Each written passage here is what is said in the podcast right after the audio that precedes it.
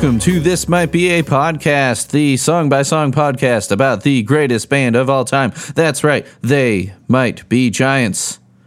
I'm your host, Greg Simpson, and today I have with me the singer of one of the other greatest bands of all time, the Mountain Goats. I have with me tonight John Darnielle to talk about the song Apartment 4 off of Here Come the One Two Threes.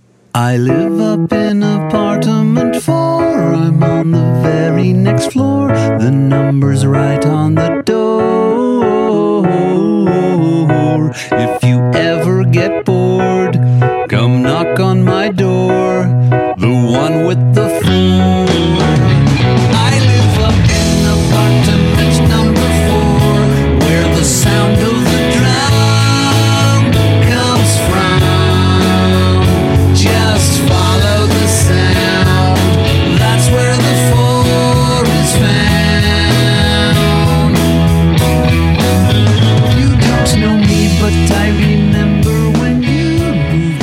right, so are we talking about One Everything or Apartment 4? Uh, it is up to you. Well, um, I can do either. I, I revisited both of them today, so it's really up to you. Uh, Okay. Uh, whatever you'd rather talk about. let's do Apartment 4, and I'll, I'll keep you down for the other one if you ever want to come back on in a few So months that's or whatever. interesting. So now I want to ask you why, why, why in the moment, why do you favor Apartment Four? because I was listening to them both today, and I just really love the just the vibe of that song. It's just almost like this. It's very melancholy for a kid song. If that's I don't know, is that Yes. the right word? Something about that. Like it's like No, in- it's in- super interesting. Actually, I, I uh, so it, um, uh, you know, it, it. You're right, and the melancholy does not really come from the lyric that much. Like there's a, there's a kind of a little bit of a loneliness to uh, to the lyric, but at the same time, it's not profoundly lonely. It's a bunch of people living together in an apartment, right? right. Um, but but there's that.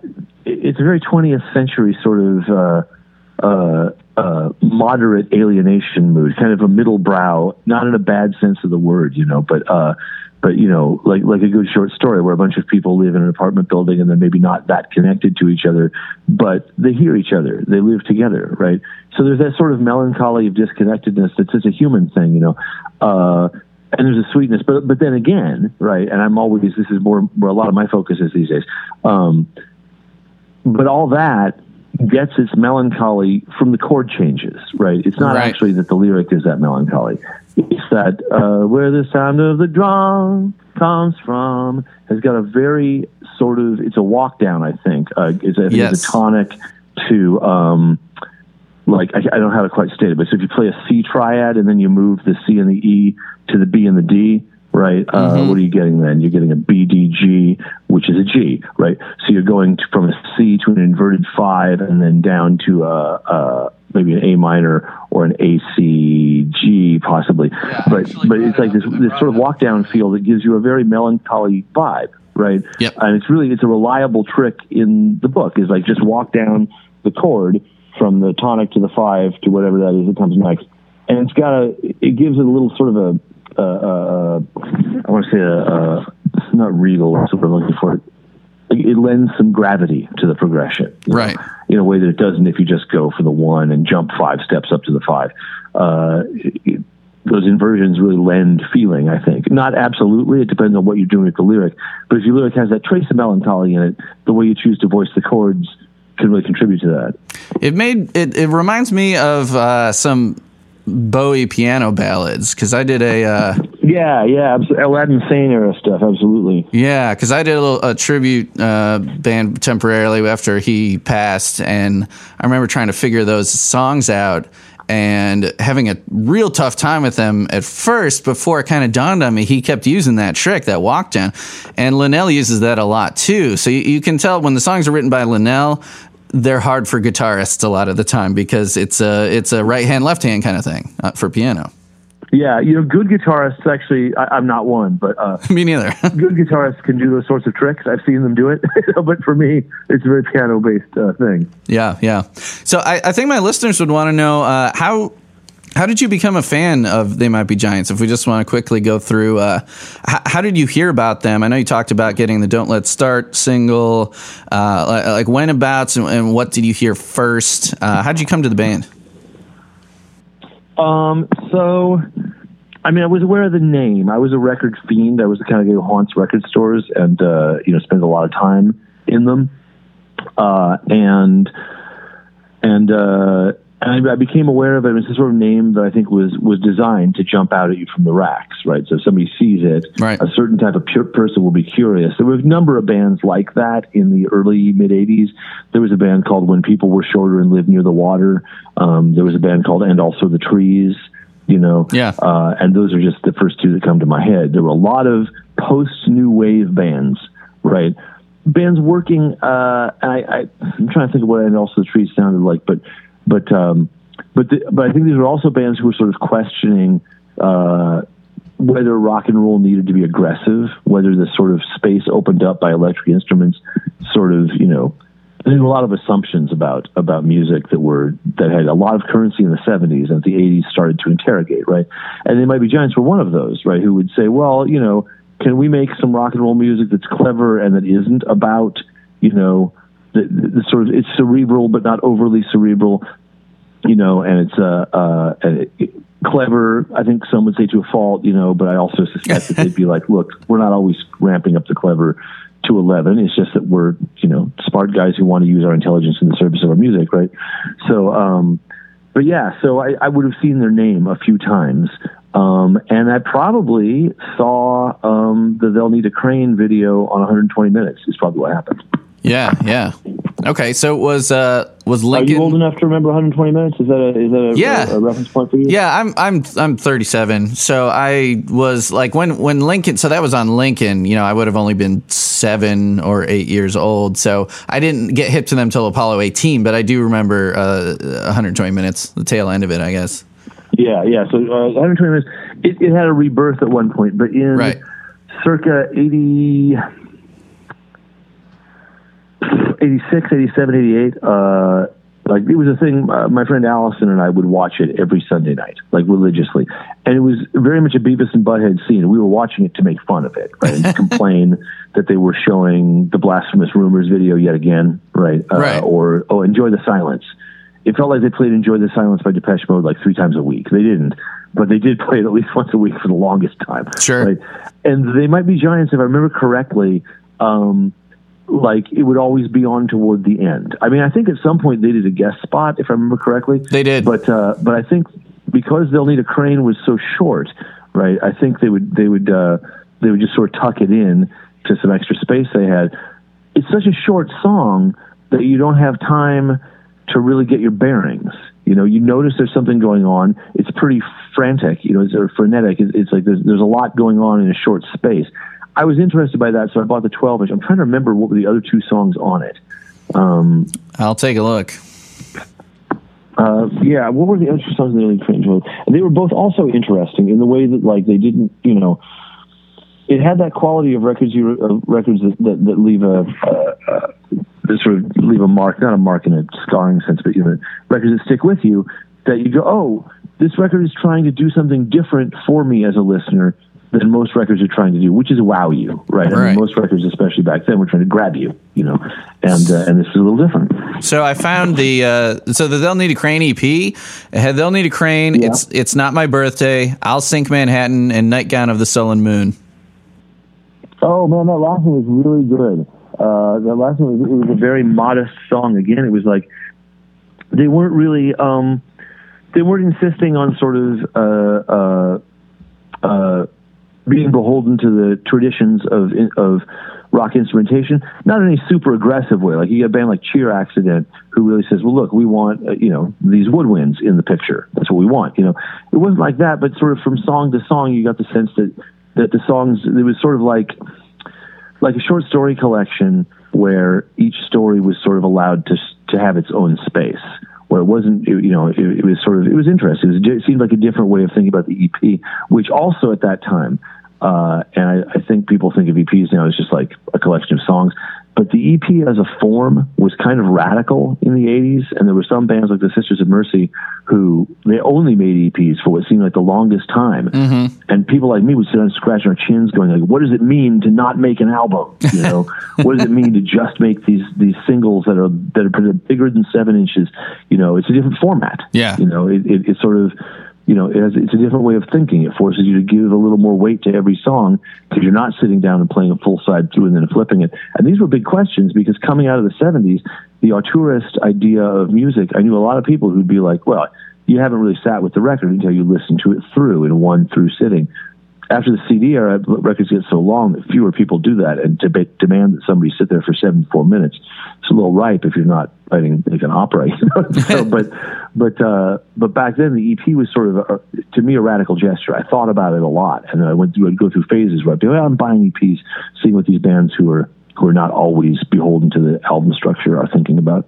Right. Yeah, and you, and you yourself still put out EPs now and then. You put out a, a three song big believer in the EP. I put out so many of them in the early years of the Mountain Goats. Like I, because I do think it's like an album sort of necessarily feels like a statement in some way. It is the big bunch of songs you've got right now. An EP feels slighter, but also heavier because you can concentrate it. You can really go, okay, here's, you know, if you want to go all minor key and you want to go really dour, right? For four songs, people give you that. You know, people will say, okay, I'm willing to suffer with you for four songs. You do that for a full album, you really have to invest a lot into variation and figuring out how to make that interesting over the course of 45 or 60 minutes, you know, right. or 74 minutes. But with an EP, you can really pick a zone and go into it. But you can also treat it like a trifling thing. You can also say, look, it's just an EP. I'm not asking you for that much money for it. You know, I'm asking you for five bucks to see what I've got in my mind right now. Like, which was the feeling I got from They'll Need a Crane. It was like, buy a record, see some of our ideas that we have in play. The, the, songs didn't feel like big commitments. You know, they sort of felt like right. like interesting gadgets. You know, and that's and, and that to me is what's interesting about the band is like that that they from song to song to song, year after year after year, say, hey, I found a, a, way a song can function here, and it references other songs that you'll recognize, other styles you'll recognize, you know, but it's got its own thing. Check this one out. And it's almost like the woodworkers or something, you know, sanding a little something down and saying, hey, what's this look like to you? You know, it's kind of fun. Yeah, for sure, for sure. So, did you keep up with the band all through the '90s and like into the full band era? Did, did you keep up with them? I mean, obviously, you picked a song from uh, 2000 and uh, this, uh, "Here Come the One Two Three" is 2008. Uh, so, were you keeping up with all of their stuff?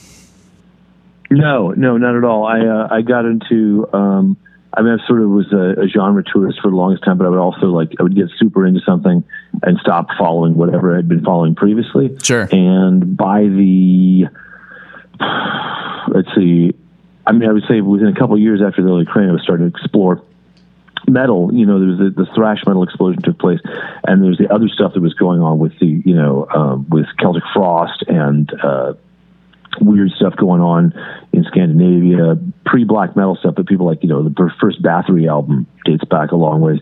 Kind of that, but also rap was new, and I lived in Southern California, so I could hear KDAY, which was this amazing, and I think still is, this amazing rap radio station. And that was the future. I mean, you could hear it was like this music that was completely re reimagining what the possibilities for music were. Right. And it was, like, I mean, people who lived in Southern California, I suspect, many of them have a memory like I do of like driving around listening to KDAY, which is AM radio station, right, and hearing "It Takes Two by Rob Base and DJ E-Z Rock, and going, "Oh my God, you know, this is like totally this is music from ten years from now." Yeah, it was like the wildest thing to hear. And so with NWA. Like the use of sampling on the Gangsta Gangsta 12 inch was like, you know, you'd have these moments where you go, "I have to be following this." This is where the people are thinking three steps ahead right now, which had been also the feeling of thrash metal a couple of years before. Was like, you know, thrash metal was totally like, we're going to do it faster. We're going to be doing more at once. We're going to get our job done quicker. We're going to make Hell Awaits by Slayer, right? It barely takes any time, and nobody's ever done anything like it. You know, so I did. I went through that phase, and um, you know, and uh, and then then I was kind of loose for a while. I went I went hither and yon, and I didn't really think a whole lot about them. And Anna Ng came out; that was pretty unavoidable on radio. I forget when that was, but but that was a completely unavoidable song in Southern California. Um, but I wasn't paying super close attention until I had a child. And Yeah. I bought the Here Come the One Two Threes uh, CD. I thought, oh, there's They Might Be Giants. The one that I do remember that landed on me when it got an NPR moment, circa 2001 or two, I want to say, is the one about um, being in a club and it being too loud. You know what I'm talking about? Yeah, off Mink Car, it's called "Man, It's So Loud in Here." Yeah, I, that one made me laugh very hard because I, Yeah. was like, I had just turned like 31 or 32, and I was like, yeah, I feel you. The clubs are too loud right now. Yeah, that's a great song. So the year after Mink Car came out, Mink Car came out actually on 9/11, and then the year after that, 2002, they put You out their so did Slayers for a weird synchronicity. So Yeah. did Slayers. God hates us all. Wow. Yeah. so in 2002, they put out their first kids album uh, called No. So you you didn't get that one. No, and I don't think I will because kids really are into no, and so I don't really need any extra no energy in the house at this moment. But at the same time, I'm lying because they, my kids, you can't even imagine how much they love They Might Be Giants. Those two, Oh. and they're interested in the other stuff. Like my my older son will get on Spotify, and then it will just kick him down to the next one, and he knows a bunch of the catalog at this point. Um, Yeah. but uh, but yeah, I'll, I'll, he's probably heard much of no actually, and I don't even know it. How old? How old are they? Uh, seven and four. Oh yeah, nice. Yeah, I'm actually doing a They Might Be Giants unit with first graders right now. We're uh, off this one. We're doing Triops has three eyes, and we're gonna take a little sticky googly eye for the program and stick it on our forehead so we can all be a Triops. It's gonna be adorable. Man, I am into it, but at the same time, like, do you have children? Uh, yeah, I have a, a seven month old. So, oh, you have seven month old. So this will be down the line for you. Yes. But, uh, but like Triops has three eyes. I hear it in my sleep. I'll hear it when I'm dead. Right? It's like because I mean, what they do, you know, they're like they're sort of like Andrew Partridge, they, they're, or Todd Rundgren. They write hooks that stick in your brain. Right? That's one of the things they do. Yeah. Right. Not every artist has is really that hook based, but TMBG has always been like one of those bands who like. If you give the the record some time, ten years from now, you can still go. They'll need a crane. They'll need a crane, right? And so, and Triops has three eyes. I will hear it in my grave. It will never go away. Absolutely. I mean, some of that is down to the fact that I have heard it 45 to 75 times, Yeah. uh, if not more. But beyond that, it's like it's intentionally. It's it's it's it's it's a corkscrew. it just Yeah. goes right into your brain. So uh, so does one everything. What we're supposed to be talking about. But I find that one really there is a melancholy to. Oh wait, we were talking about Oh, Apartment Four. apartment four. Yeah. One everything, which we were, we were also going to talk about one everything, which which has a similar. Uh, there's a little bit of a melancholy bit uh, in the in the walk down at the end, which is a similar walk. Not one, not three, not twelve, right? And uh, Now, Danny Weinkauf, the bass player of They Might Be Giants, he has said uh, to me that that is one of his favorite bass lines. He's like, I don't care if it's from a kid's album. That is one of my favorite bass lines. And you were just talking a about great. that. The thing is, that's one of the great things about that record. Is like those are just great. You know, it's it, it it does make you question. It's like why do I insist that like that there be some line between children's music and grown up music? Kids love it, and it's great music. It's just fine. You know, it's like all kids recognize the Beatles write good songs, right? Like if you play the Beatles for kids, they like it, right? Sure. And uh, and that's a very Beatlesy sort of bass line, right? It's not. I, I mean, I don't know if I know enough about the bass to, to say that, but but but it feels like it. It's got that sort of very elegant, you know, constructed pop uh, feel, right? Right, for sure. So uh, you're talking about how the well, we were talking about how the melancholy comes from more the the chord progression and that bass line on Apartment Four. But as uh, as far as the lyrics go, is there anything else you want to say about the lyrics? You talked about how um, it's like a modern. Well, well, yeah. What what do you think about the the lyrics for it? As far as uh, how, why you like it?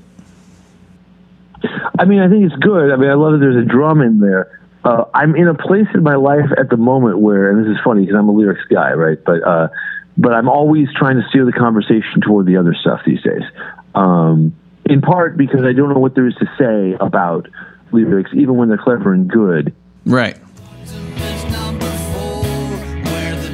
And so here I am, eight months later, recording an outro for an episode that ended uh, abruptly, to say the least, and uh, disappointingly, uh, to tell you the truth.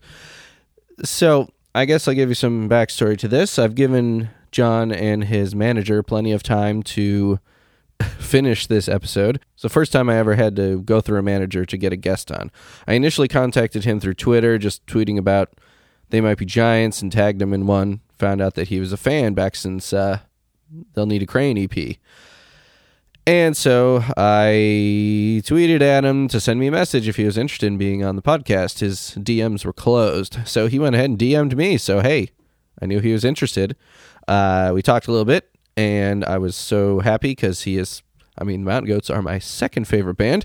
And he just told me he needed to go, that we needed to do it through his manager. So I contacted his manager, and she took probably two months to get a recording set up.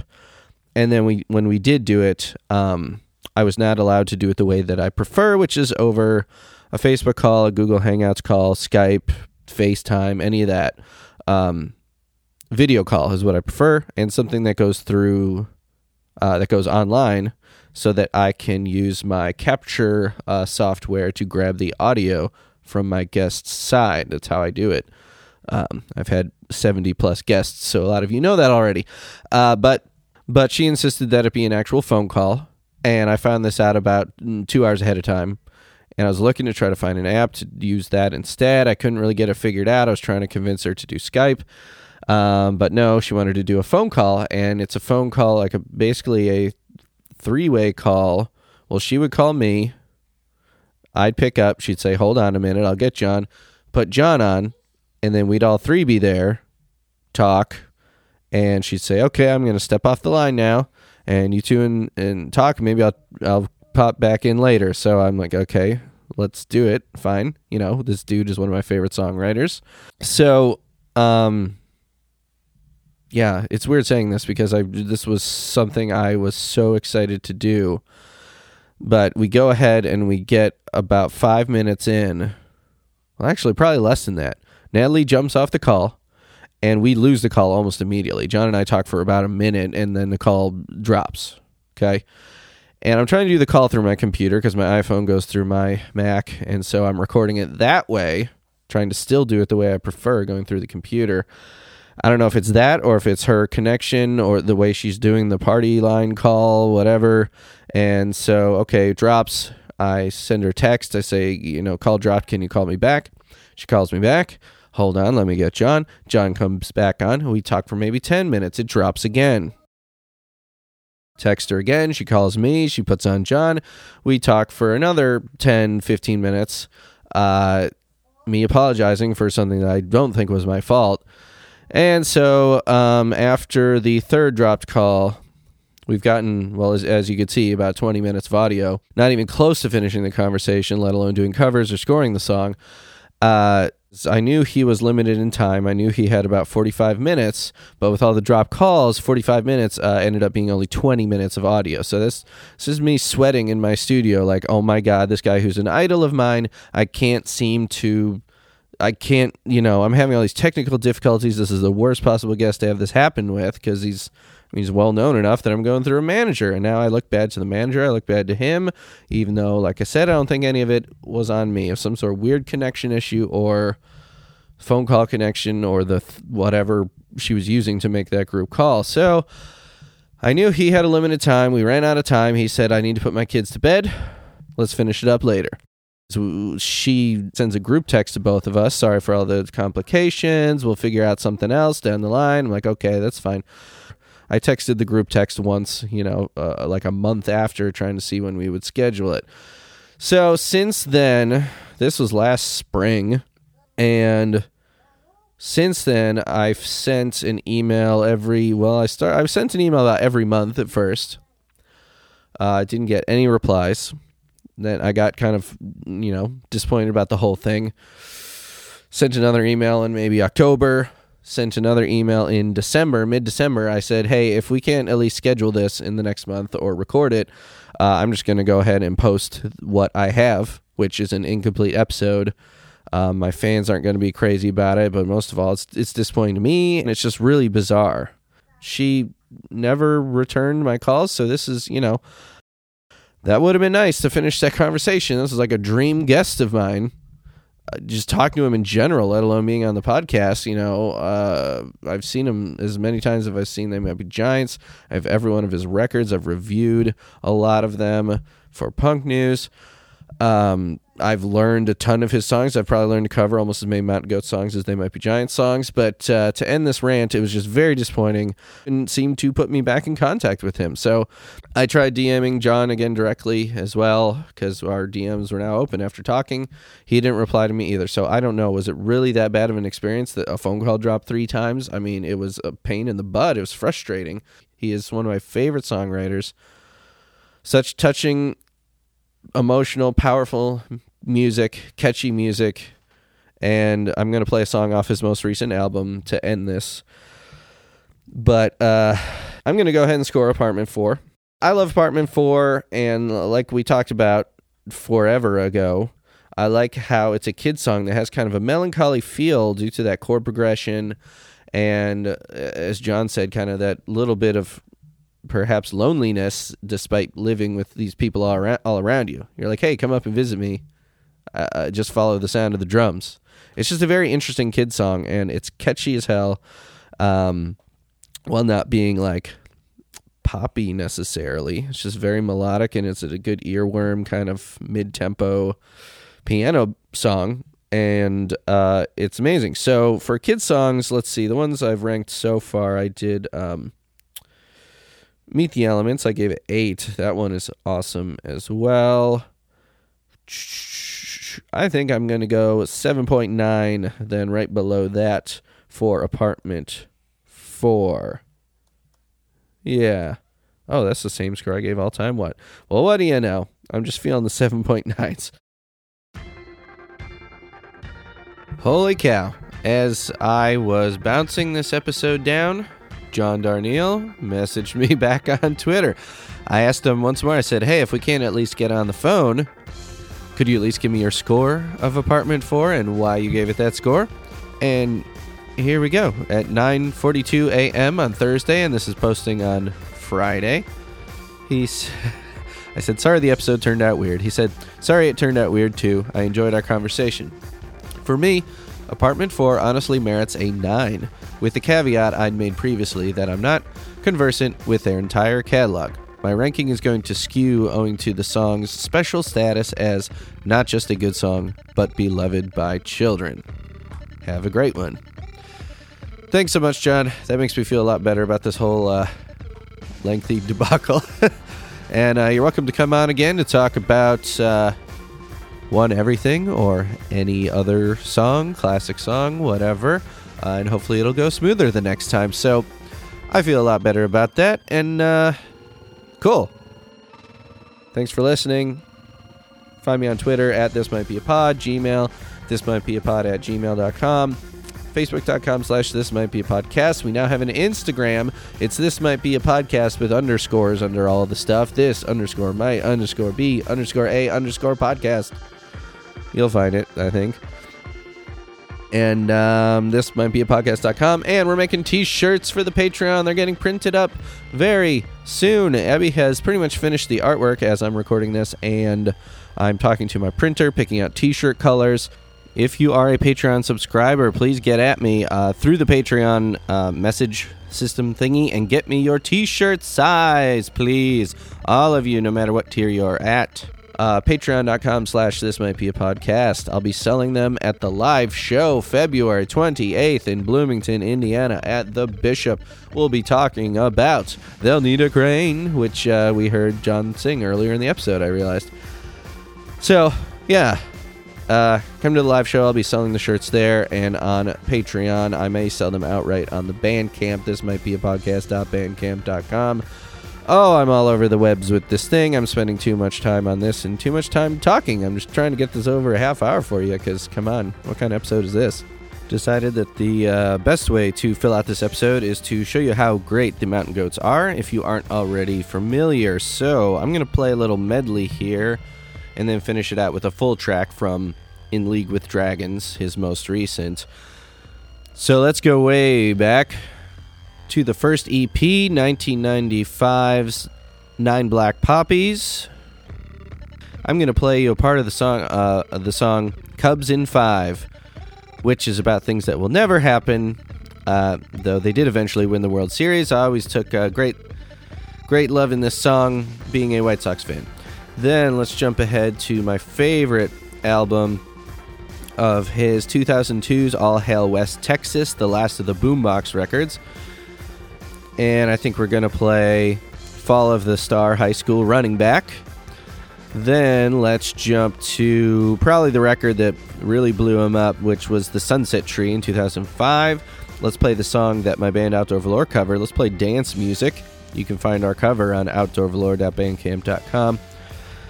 And then let's jump, yeah, and then let's go to In League with Dragons, and I'm going to play the full song Younger to finish out this episode. Hope you like them all. Check out the rest of his catalog.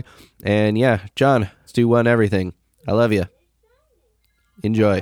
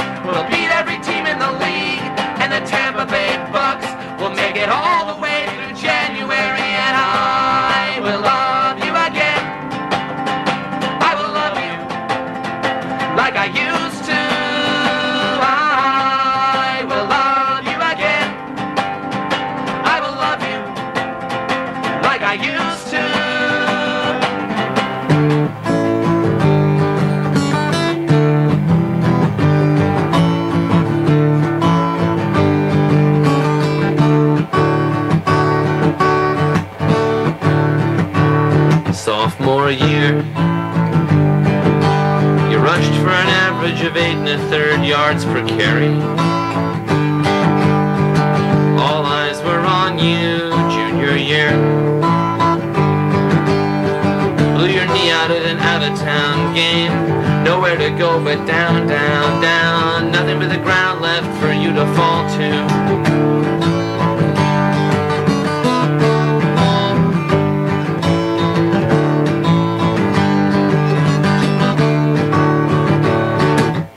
By July.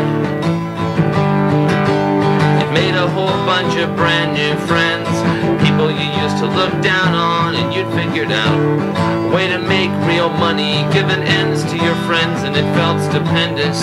Chrome spokes on your Japanese bike, but selling acid was a bad idea, and selling it to a cop was a worse one. The new laws said that 17 year olds could do federal time.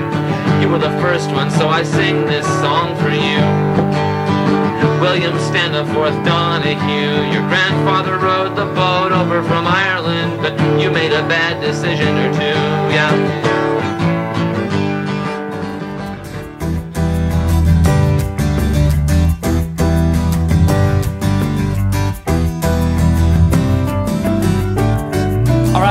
Johnson Avenue in San Luis Obispo, and I'm five years old or six, maybe.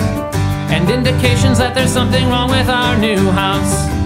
Trip down the wire twice daily. I'm in the living room watching the Watergate hearings while my stepfather yells at my mother. Launches a glass across the room, straight at her head, and I dash upstairs to take cover. Lean in close to my little record player on the floor. So this is what the volume knob's for. I listen to dance music, dance music.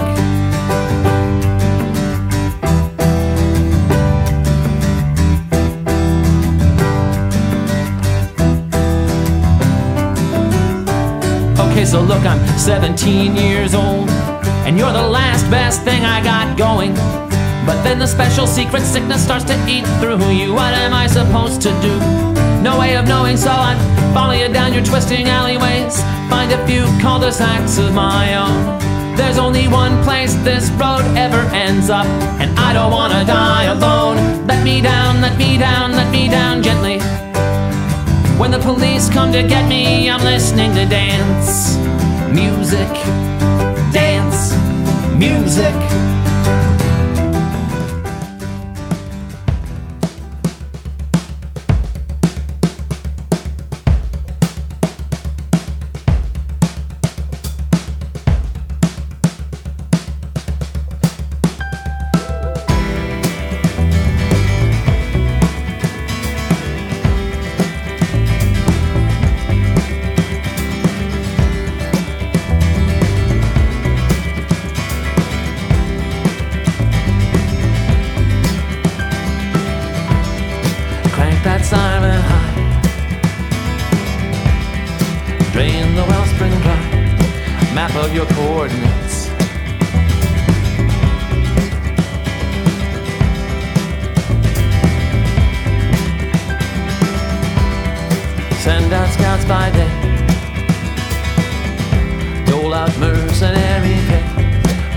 young subordinates.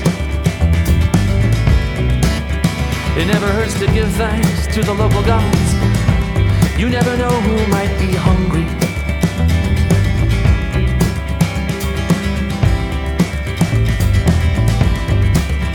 It never hurts to scan the windows on the upper floor. I saw things there once before when I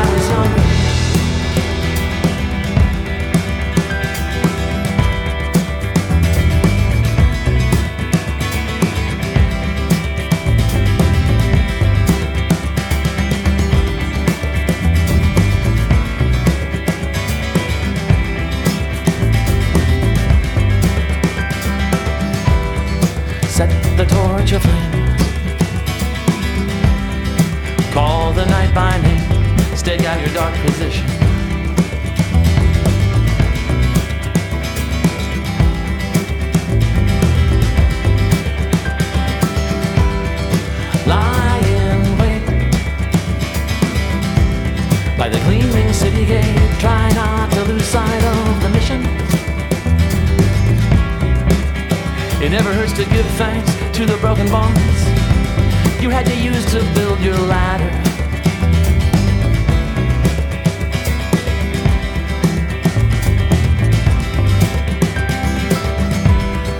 Moment close at hand. Half of you will never understand, and it doesn't really matter.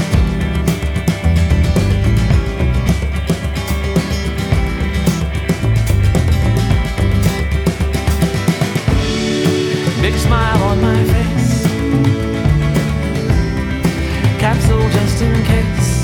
Underneath my tongue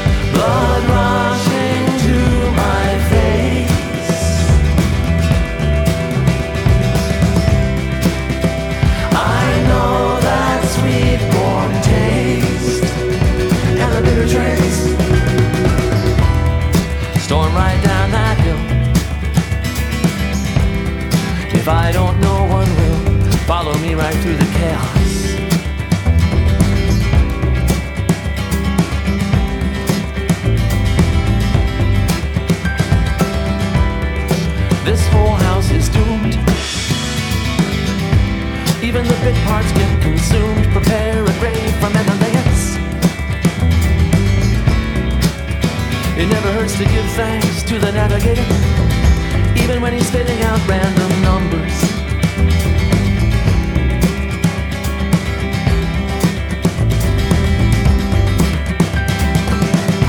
I knew what those figures meant